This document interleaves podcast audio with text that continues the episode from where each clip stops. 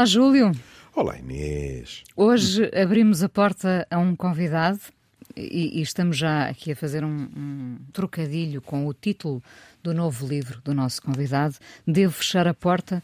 Livro de um homem que deu há dias a sua última aula na Faculdade de Direito da Universidade de Lisboa. O professor catedrático chama-se Eduardo Paz Ferreira, tem 70 anos. É advogado, especialista em direito fiscal e financeiro, uma referência no mundo da advocacia. Serão os 70 anos um fechar de porta ou, pelo contrário, mais do que nunca é preciso mantê-la aberta para que o conhecimento e as experiências de vida não cessem? Olá, doutor eh, Eduardo Paz Ferreira. Há discriminação sobre os mais velhos? Eh, parece-me óbvio que sim, eh, da mesma forma que me parece óbvio que isto é bastante ocultado da opinião pública, que não há uma percepção clara de como os mais velhos são discriminados. Eh, mas há uma percepção de que uh, os mais novos pensam que os mais velhos servem para tratar dos filhos quando eles querem ir uh, de fim de semana, para uma dos netos, dos netos, dos netos claro, claro, sobretudo dos netos e tal. E não há, digamos, qualquer manifestação de simpatia, de solidariedade em geral com estas pessoas. O que é lamentável, porque são pessoas que, em muitos casos, eh, conservam excelentes qualidades de trabalho, excelentes eh, qualidades para fazerem mais do que tratar dos tais netos. Bem, e eh, não que não seja uma coisa estimável também tratar dos netos, mas pronto. E, portanto, é uma pena e acho que a sociedade faz mal em fazer isto. E, sobretudo, há uma coisa que me faz muita impressão, que é esta questão das pessoas serem mesmo obrigadas a ir para a reforma. Ou seja, eu não posso dizer verdadeiramente que me tenha desagradado muito ir para a reforma, mas também não me agradou muito, quer dizer, que me dissessem, não, agora a partir de agora não pode dar mais aulas. Quer dizer, preferiria ser eu a ter eh, uma avaliação sobre isso. No entanto, não, não fui, nem nenhum dos meus colegas é. E, hum, claro que às vezes há uns colegas com a idade ficam muito aborrecidos, muito chatos, querem à força dar aulas, depois por mais que os diretores e presidentes científicos expliquem que eles não podem dar por razões legais e tal, acham que é uma perseguição, é, assim umas cenas... Aliás, uma cena deliciosa, uma das pessoas que se sentiu muito atingida quando uh, chegou à, à jubilação, à reforma, foi o professor Jorge Miranda, que é uma espécie de pai da pátria, não é? E o professor Jorge Miranda, para aí dois anos antes, começou a chorar: não pode ser, não me podem tirar a faculdade, a minha vida é a faculdade e tal. Bom, e andamos dois anos nisto, com ele a lamentar-se, ah, ninguém resolvia aquilo. Até que eu tive uma ideia, não tenho muitas, mas de vez em quando, tive uma ideia que me pareceu brilhante, que era, ele era professor de Constitucional, Portanto, ia sair e quem ficava professor de Constitucional era o professor Marcelo Belo de Souza, nessa altura ainda era professor, não era um, Presidente da República. E um, eu disse, então por que é que não fazemos o seguinte? O professor uh, Marcelo Belo de Souza vai até a aula com o professor Jorge Miranda e depois diz aos alunos: Olha, o professor Jorge Miranda vai nos dar aqui uma ótima ajuda, vai fazer uma colaboração connosco, isto vai ser ótimo e tal euforia, toda a gente muito contente e tal, encontrou-se a solução e tal. E aparentemente tinha-se encontrado. Só que o que se passou foi que o Jorge Miranda chegou à aula e recusou-se a sair. Ou seja, pôs o Marcelo na rua e ficou ele a dar aulas. E durante todo o ano foi ele que deu as aulas. é extraordinário. Por, porque, porque o sentimento eh, que fica, sobretudo, é o de já não sermos úteis?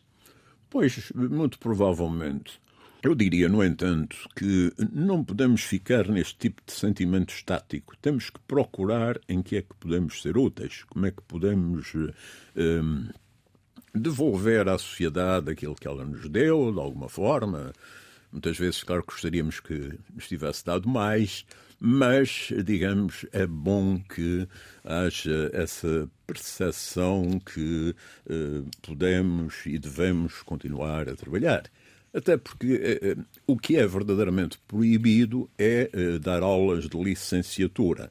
Mas, por exemplo, é admitido dar aulas de mestrado, estar num júris de, de doutoramento, há assim umas pequenas abertas que para quem faça muita questão de continuar pode usar, mas Sabe a poucos. Não.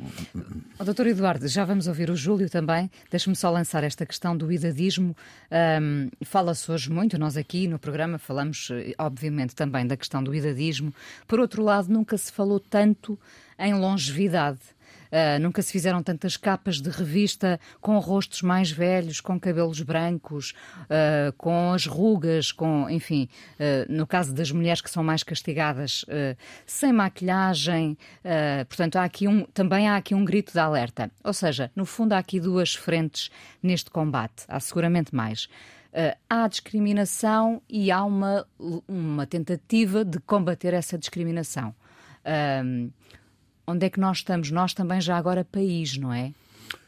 Eu diria, nós, país, não estamos nada bem. Ou seja, não há, eh, digamos, uma agressividade muito grande em torno dessa questão de, eh, do idadismo, mas há eh, uma certa rejeição de aceitar que as pessoas possam continuar a fazer coisas e a trabalhar e uma certa sensação de desprezo, mas porquê é que este homem não se vai embora, porquê é que não sei o quê. Isto é, quanto a mim, uma coisa péssima. Porque muitas destas pessoas que têm idade são pessoas que aprenderam imenso com a vida, que sabem imenso e, portanto, quando chegam a esta idade, poderiam uh, continuar a dar uma contribuição boa para o país e, em vez disso, são arrumadas num canto. Não gosto muito disso. Uh, acho que devia deixar-se um pouco mais de liberdade às pessoas para decidirem se queriam reformar uh, ou não. Claro que isto tem uns riscos, que de alguma forma a história do professor Jorge Miranda mostra. Quer dizer, há alguns que podem achar que não querem mesmo sair e depois é complicado tirá-los. Mas acho que, apesar de tudo, é, é o melhor tema, digamos, conseguir tirá-los. Mas uh, começamos pela questão de, em Portugal, como é que isto é. E é assim, eu diria, durante muito tempo não era um tema que se falasse sequer, eh, era muito um tema que eh, de segredos, de conversas eh, eh, de famílias e tal, e agora de facto há uma grande evolução no sentido de ter passado a ser um tema que é debatido com outra seriedade e com outra profundidade. Júlio, não sei se quer falar. Não, em primeiro lugar, é bom não esquecer, vou puxar os galões, eu sou o mais velho que está aqui presente. Ah, e, portanto, por pouco, ouvir o Eduardo, para mim é bom, não é? Porque está a defender a minha dama. Depois, eh, temos que ter a noção que isto é uma, é uma realidade heterogénea, para todos os efeitos. Por exemplo, estou-me a lembrar que na minha área, na medicina, não é obrigatório, em, todas as, em todos os contextos, que a idade seja aos 70. Uhum. Eh, e, portanto, há instituições em que se vai até aos 75. Por outro lado, como é evidente, e o Eduardo uh, sublinhou isso, uh, há outras atividades que nós podemos manter. Sei lá, uh, eu até antecipei a, a minha reforma, por, uhum. por razões que, que, tinham a ver com o facto de eu, eu nunca gostei de, de estar em instituições onde há pessoas que não me desejam. Nessas alturas não abro o bico, não dou últimas aulas, não faço nada e saio calmamente, esperando não sair pela esquerda baixa. Pronto. Ora bem, mas eu faço consultório, eu sou um humilde uh, apaniguado da doutora Inês Menezes aqui na rádio, etc. Portanto, eu mantenho-me ocupado.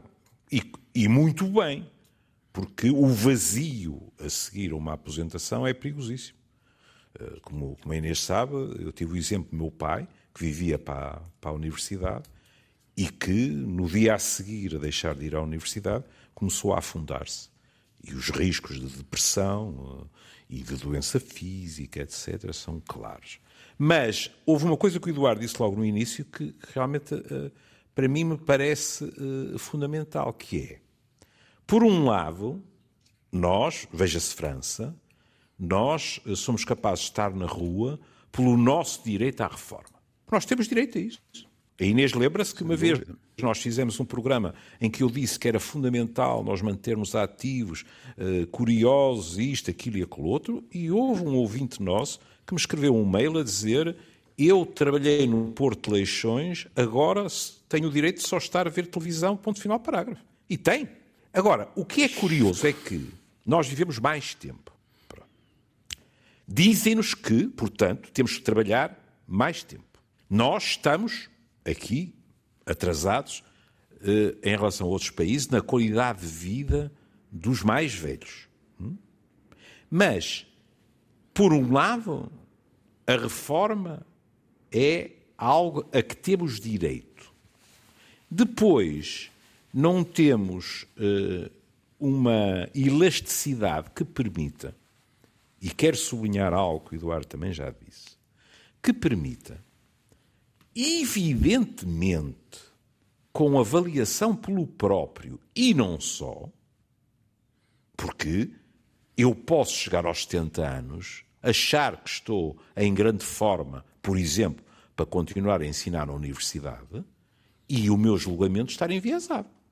A instituição tem todo o direito de ter uma opinião sobre isso. Agora, o que é indiscutível é que muitos de nós, e mantenho na universidade, estão mais do que em condições de continuar a, dar o seu contributo. E, portanto, haver, perdoa-me o plebeísmo, haver uma situação de chapa 5 é igual para toda a gente no dia tal. Lembre-se, por exemplo, como o Manel Sobrinho Simões eh, contou com algum desencanto a história de, na manhã seguinte, pôs o dedo e já não podia entrar. É? O que é de uma secura, de uma, de uma falta de sensibilidade catastrófica. Não é? Isso eu não estou de acordo. Tinha que ser, eh, o regime deveria ser mais maleável. É. Não acha, Eduardo? Completamente. Isto lembra-me, aliás, um filme francês sobre uh, o trabalho e tal, em que justamente isso acontecia. Os trabalhadores eram despedidos e depois não conseguiam voltar a entrar e tal. E há muito esta tendência para os excluir uh, totalmente. E uh, eu também acho que a reforma é um direito e que se as pessoas a querem exercer, têm todo o direito de o fazer. Embora me pareça que, por exemplo, no caso da França, seja um pouco de excesso protestar com a passagem da reforma dos 62 para os 64 anos. Uhum. Acho que isso ainda é razoável para trabalhar. Mas, uh, enfim, como dizer, um, o, o problema disto tudo está um bocado em que uh, não há. Uh, há duas coisas aqui que são importantes. Uma é a educação que as escolas dão às pessoas. E quando falo nas escolas, escolas secundárias, universidades, etc., e que não as preparam minimamente para que um dia possam sair e possam dedicar-se a coisas muito úteis civicamente e tal. Não. De facto, quando saem, é como se lhes tivessem cortado a vida. E, portanto, percebo que isto é uh, muito penoso. Por mim, não estou para já com esta sensação, espero que se mantenha. Até estou a achar que estou a trabalhar um bocado demais. Já, já comecei a refazer o meu programa que estava um bocado de excessivo. Uh, não, sei, não sei se concordam, mas houve aqui também uma mudança de paradigma que, que terá sido acentuada em Portugal com, com a última crise financeira, porque nós tínhamos muito essa ideia cultivada de uh, chegar à reforma, finalmente poder uh, gozar, em alguns casos, a segunda casa que se tinha construído uh, com muito sacrifício, hum. e, enfim, com, com, em 2008 Uh, pessoas de diferentes idades viram os seus uh, uh, trabalhos ameaçados, perceberam que dificilmente voltariam a ser integradas noutros postos de trabalho e, portanto, também se deu aí uma mudança de pensar, na forma como pensámos até agora, em que guardávamos a fruição, os prazeres para uma certa idade, não é?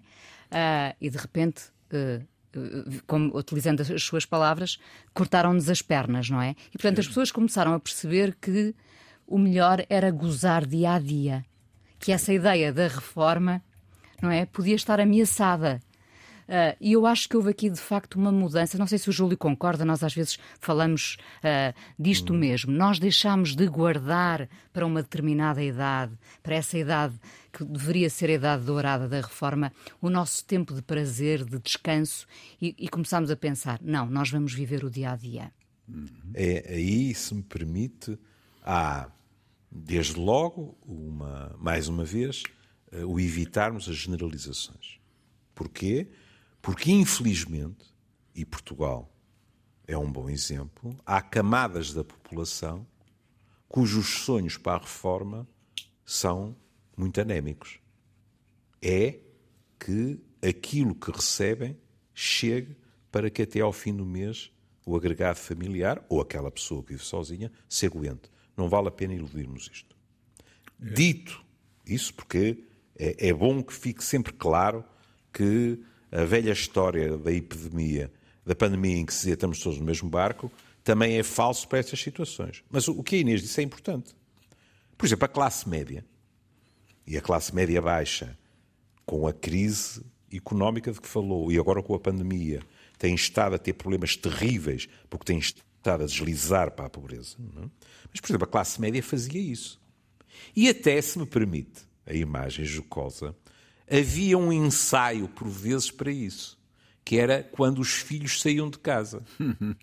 Não é? E com frequência aquele casal, quando a vida tinha corrido de um modo satisfatório, ficava mais livre para muitas coisas, desde o viajar, a, olha, namorar, etc. Pronto, tudo isso. E a reforma aumentava isso, tanto em termos individuais como em termos de casal. Voltando ao que a Inês diz, o que eu acho é que se instalou na sociedade em geral um sentimento tal de precariedade que é verdade que há pessoas que passaram, nós vemos isso na questão das poupanças, há pessoas que passaram a dizer-nos, eu estou a falar da clínica, é? as pessoas, a minha profissão nesse aspecto é um fascínio porque as pessoas vêm falar comigo. As pessoas passaram a dizer-me, mas o que, é que, o que é que me adianta estar a pensar no que vai acontecer daqui a 10, 15 ou 20 anos se eu não tenho variáveis que controlo para claro. verdadeiramente falar disso, não é? Olha, veja a questão dos juros. Pessoas que eventualmente tinham feito contas em termos das suas poupanças para a reforma, ou sem ser para a reforma, neste momento já têm sorte em não ser obrigadas, eventualmente, a entregar casas, porque não estão a aguentar a subida de juros. Claro. E essa precariedade, essa incerteza quanto ao futuro, já não a médio prazo sequer, muitas vezes a curto prazo, em certas pessoas, a outras não. Veja-se os certificados da Forra, etc. Não é? Mas em certas pessoas, leva-as, se quiser, numa imagem que é uma velha imagem, a uma posição de viver agora e pagar depois. Hum. É verdade. E além disso, nós vimos de um tempo, dizemos aqui muitas vezes isso também, nós vimos de um tempo em que um emprego era para toda a vida. Exato. E isso é. transmitia um sentimento de segurança imenso, não é? Exato. Hoje em dia o cenário é completamente o oposto. Sim. É... E, sim, sim. Não, não... Só, só ia acrescentar. Veja a questão demográfica, não é? As pessoas abrem os jornais ou os computadores e começam a ver notícias que dizem assim e isto aguenta? Quanto é que valerão as reformas daqui a 20 ou 25 anos? Isto, como é óbvio, põe as pessoas com um sentimento de insegurança ainda maior. Desculpe, Eduardo, interrompi. Não, não, Júlio, eh, foi ótimo. Acho que, em parte, o que eu queria dizer, já o Júlio disse melhor do que eu faria. Mas, de facto, essa questão dos efeitos da comunicação social, dos efeitos destruidores sobre a tranquilidade das pessoas, é gravíssima. Eh, porque o, digamos, a quantidade de notícias alarmantes, de promessas de um futuro cada vez mais negro e tal, que em alguns casos talvez justifique, noutros não se justifica, mas cria uma ansiedade enorme nas pessoas. E eh, sobre a questão das viagens e tal, é curioso. Eu gostaria de contar que Uh, bom, viajei um pouco, mas enfim, mais na zona Europa, enfim, mais por aí assim, Estados Unidos e tal. E há uns sítios que eu nunca fui e que gostaria muito de ir. Uh, sei lá, para lhe dar um exemplo, o Peru. Mas o hum. Peru agora não se pode ir, aquilo está uma espécie de guerra civil lá e tal. O Chile também não está assim muito conveniente.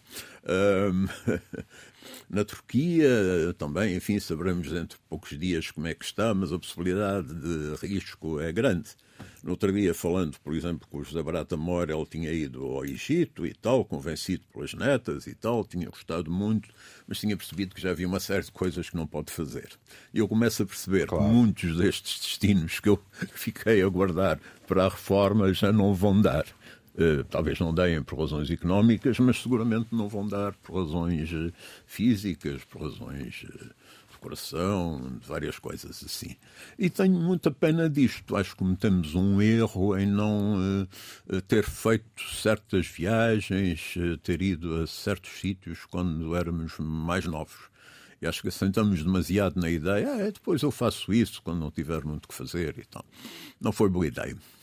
Portanto, mais uma vez, o melhor é aproveitar o agora, não é? É.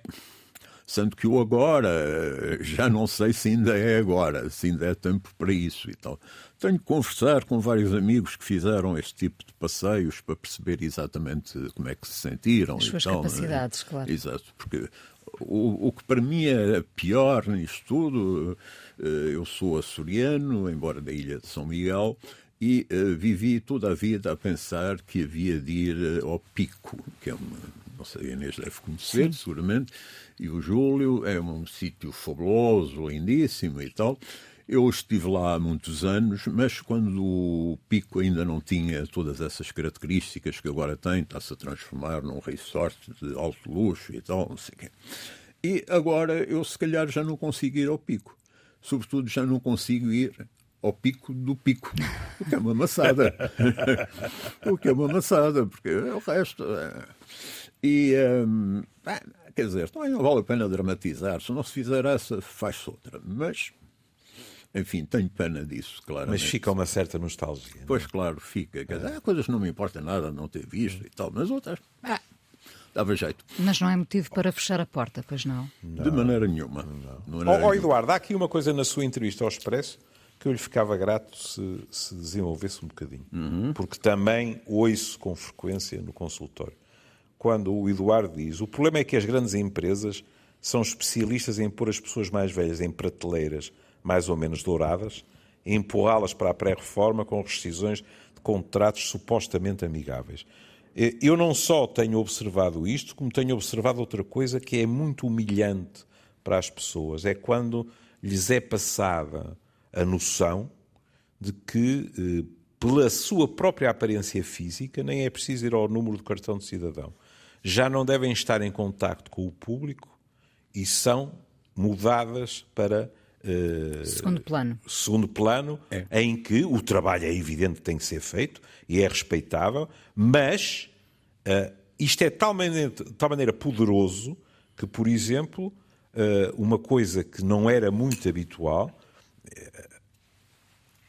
eu lembro numa altura em que um, um jovem uh, candidato a primeiro-ministro espanhol pintou uns cabelos brancos dos dois lados para ter um ar mais respeitável, porque era demasiado jovem, não é? Ora bem, eu de vez em quando tenho homens, porque associa-se muito a estas coisas às mulheres, eu tenho homens que pintaram o cabelo e que me dizem é que a minha instituição tem uma grande preocupação de passar uma imagem jovem eu estou em contacto com o público e tenho medo que um dia destes me retirem do contacto com o público. Isso é totalmente exato. Isto acontece muito às pessoas. E há, aí há uns tempos, aqui em Lisboa, a Câmara Municipal de Lisboa, que tem ideias absolutamente fantásticas, como sabemos, eh, publicou uma série de MUPIs, creio que se chamam assim, uns cartazes sim, que sim. se põem na rua e tal, sob um programa de saúde para as pessoas com mais de 65 anos. Isto era ilustrado com uh, umas fotografias de umas senhoras muito, muito velhinhas, muito, muito enrugadas. Era uma coisa impressionante, que a ideia que ajudar os idosos era necessariamente essa ideia de ajudar as velhinhas enrugadas. E lembro-me, aliás, uma história engraçada do Papa Francisco, que eu tenho um bocado a mania excessiva de citar, mas eh, que acho, acho deliciosa e tal, que é uma história que ele conta a propósito da Ana Magnani. Eh, que... Ah! Conhece ao tempo não? que eu não ouvi, não, não, mas ao tempo que eu não ouvi o nome dela sequer. Está a ver, isto é, é, como eventualmente se lembra, começamos a nossa amizade com a, com a burguesia, com a morte à burguesia, não era bem é, a morte, verdade, mas uma é coisa verdade. desse estilo. E então Ana Magnani, que era uma atriz extraordinária, mas estava... Belíssima, mas... Eh, sim, mas estava a certa altura já muito enrugada e tal. Então foram ter com ela a perguntar-lhe porque é que ela não desfazia aquilo, porque é que não fazia plásticas e tal. Tirem já a mão daqui. Isto deu-me muito trabalho a arranjar estas rugas, ninguém nos vai mexer. Muita vida vivida, com certeza. Exatamente, não é? Claro. é? Isto, isto, para passar a ideia, e, e cá em Portugal. Uh, penso que, se, eh, que é muito evidente, a idade não é apelativa e nós na, fala muito da comunicação social, não é? Nós não temos na comunicação social, nas televisões, nomeadamente, veteranos, coisa que vemos muitíssimo nos Estados Unidos. Claro, são mesmo. Eh, não, eu acho que de facto houve um saneamento geral dos idosos, eh, do que lhe quiser chamar, a níveis de barbaridade. E, por exemplo, nas televisões, há pessoas que não seriam gênios, mas que eram bastante razoáveis e bastante melhores que alguns eh, jornalistas, entre aspas, que por lá andam agora a dizer umas coisas mais ou menos despertadas. E uh, não me parece que as televisões tenham ganho nada com isso, mas insistem naquela linha. E depois é, bom, é bom lembrar que uh, no estrangeiro, e, e isto é, é, sempre triste de reconhecer, mas mantém-se o efeito de género. Que é uhum. quando há um casal de pivôs, uhum. quem, digamos assim, tem autorização de envelhecer e é dar respeitabilidade é o homem. Uhum. Normalmente a sua companheira é muito mais jovem.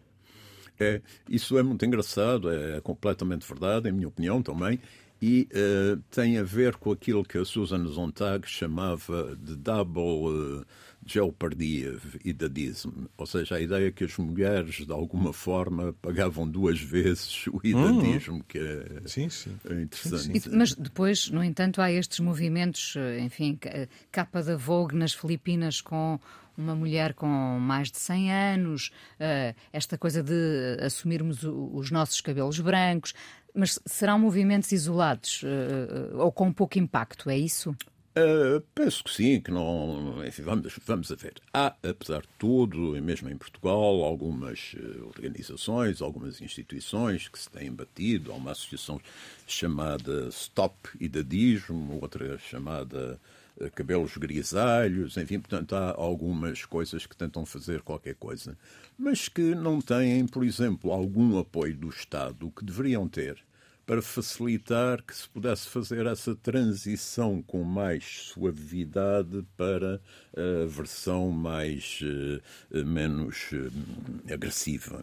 E devo dizer, a propósito de televisão, quer dizer, eu às vezes fico atónito. Eu não vejo televisão, para começar. Só vejo jogos de futebol e jogos da NBA.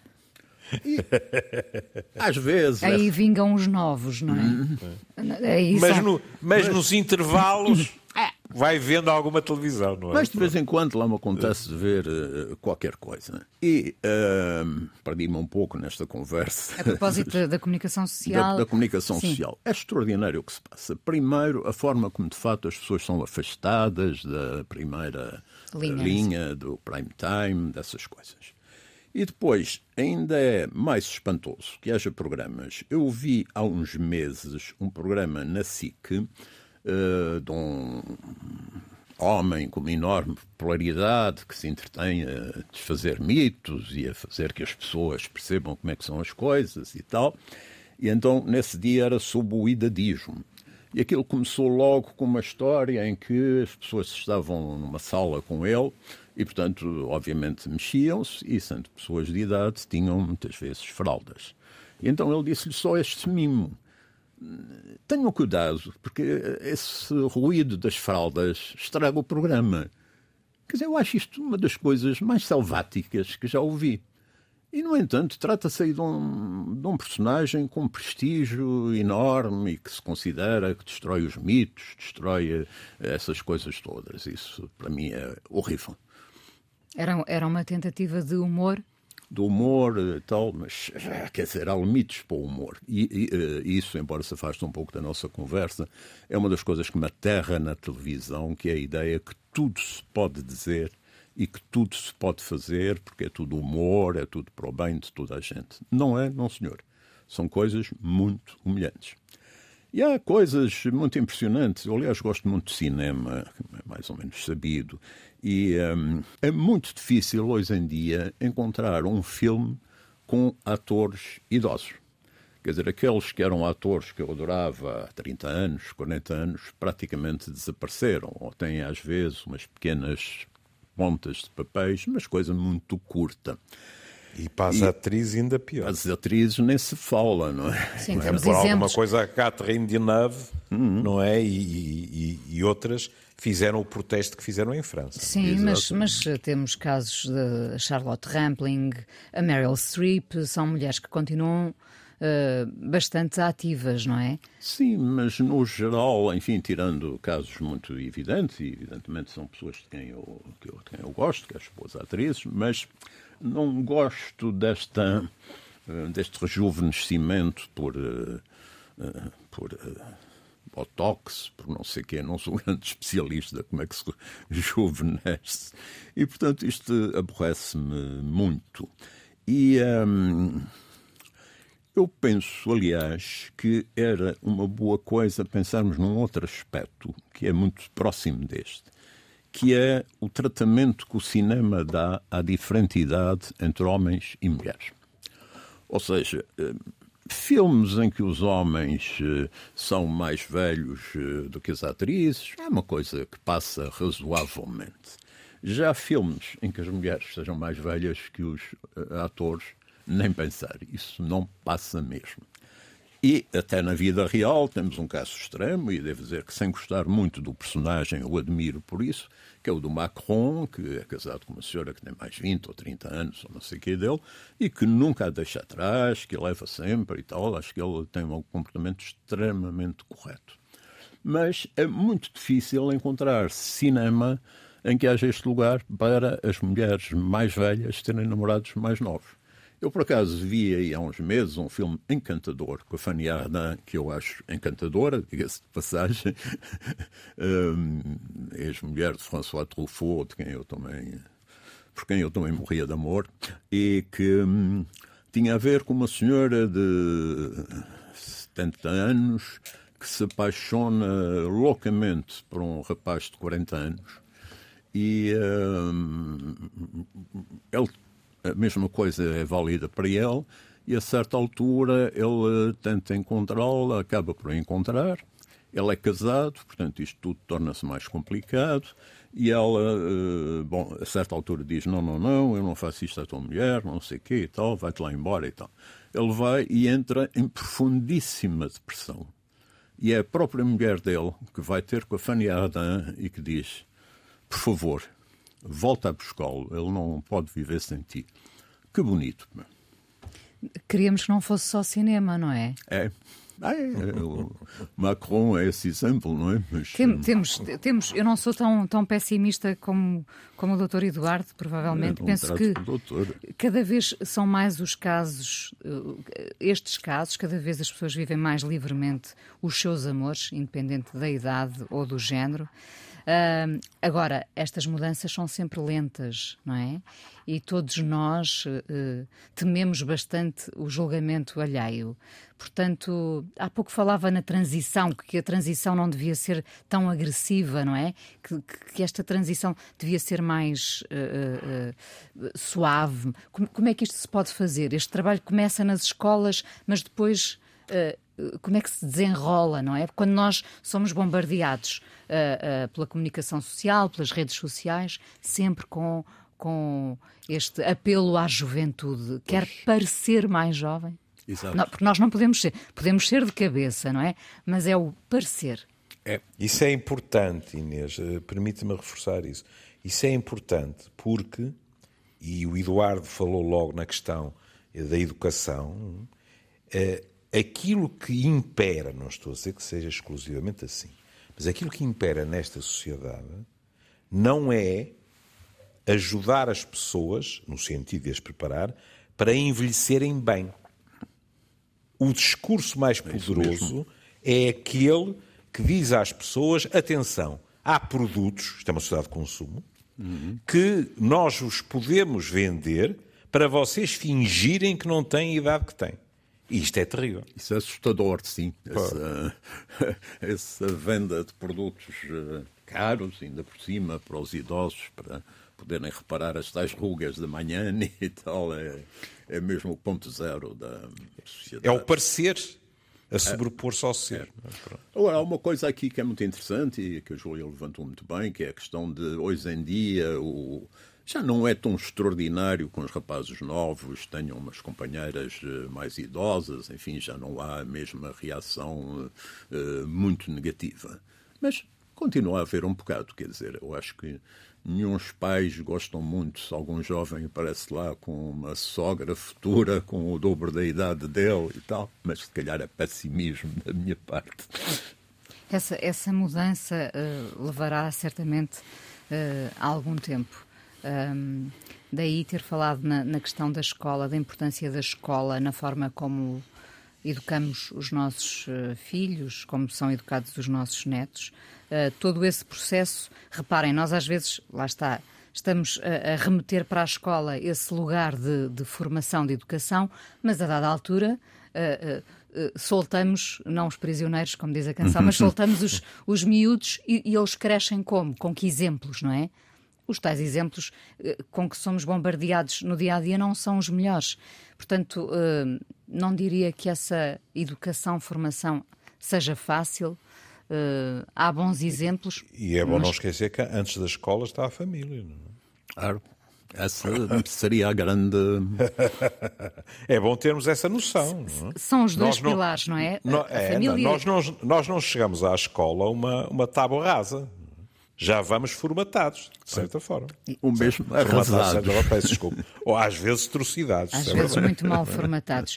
Uh, Eduardo, neste, neste livro, porque estamos quase, o tempo okay. passa a voar, eh, quando, Mas quando somos... tão bom. uh, neste, neste seu livro, Devo Fechar a Porta, com um ponto de interrogação, uh, fala também do seu cotidiano? Uhum.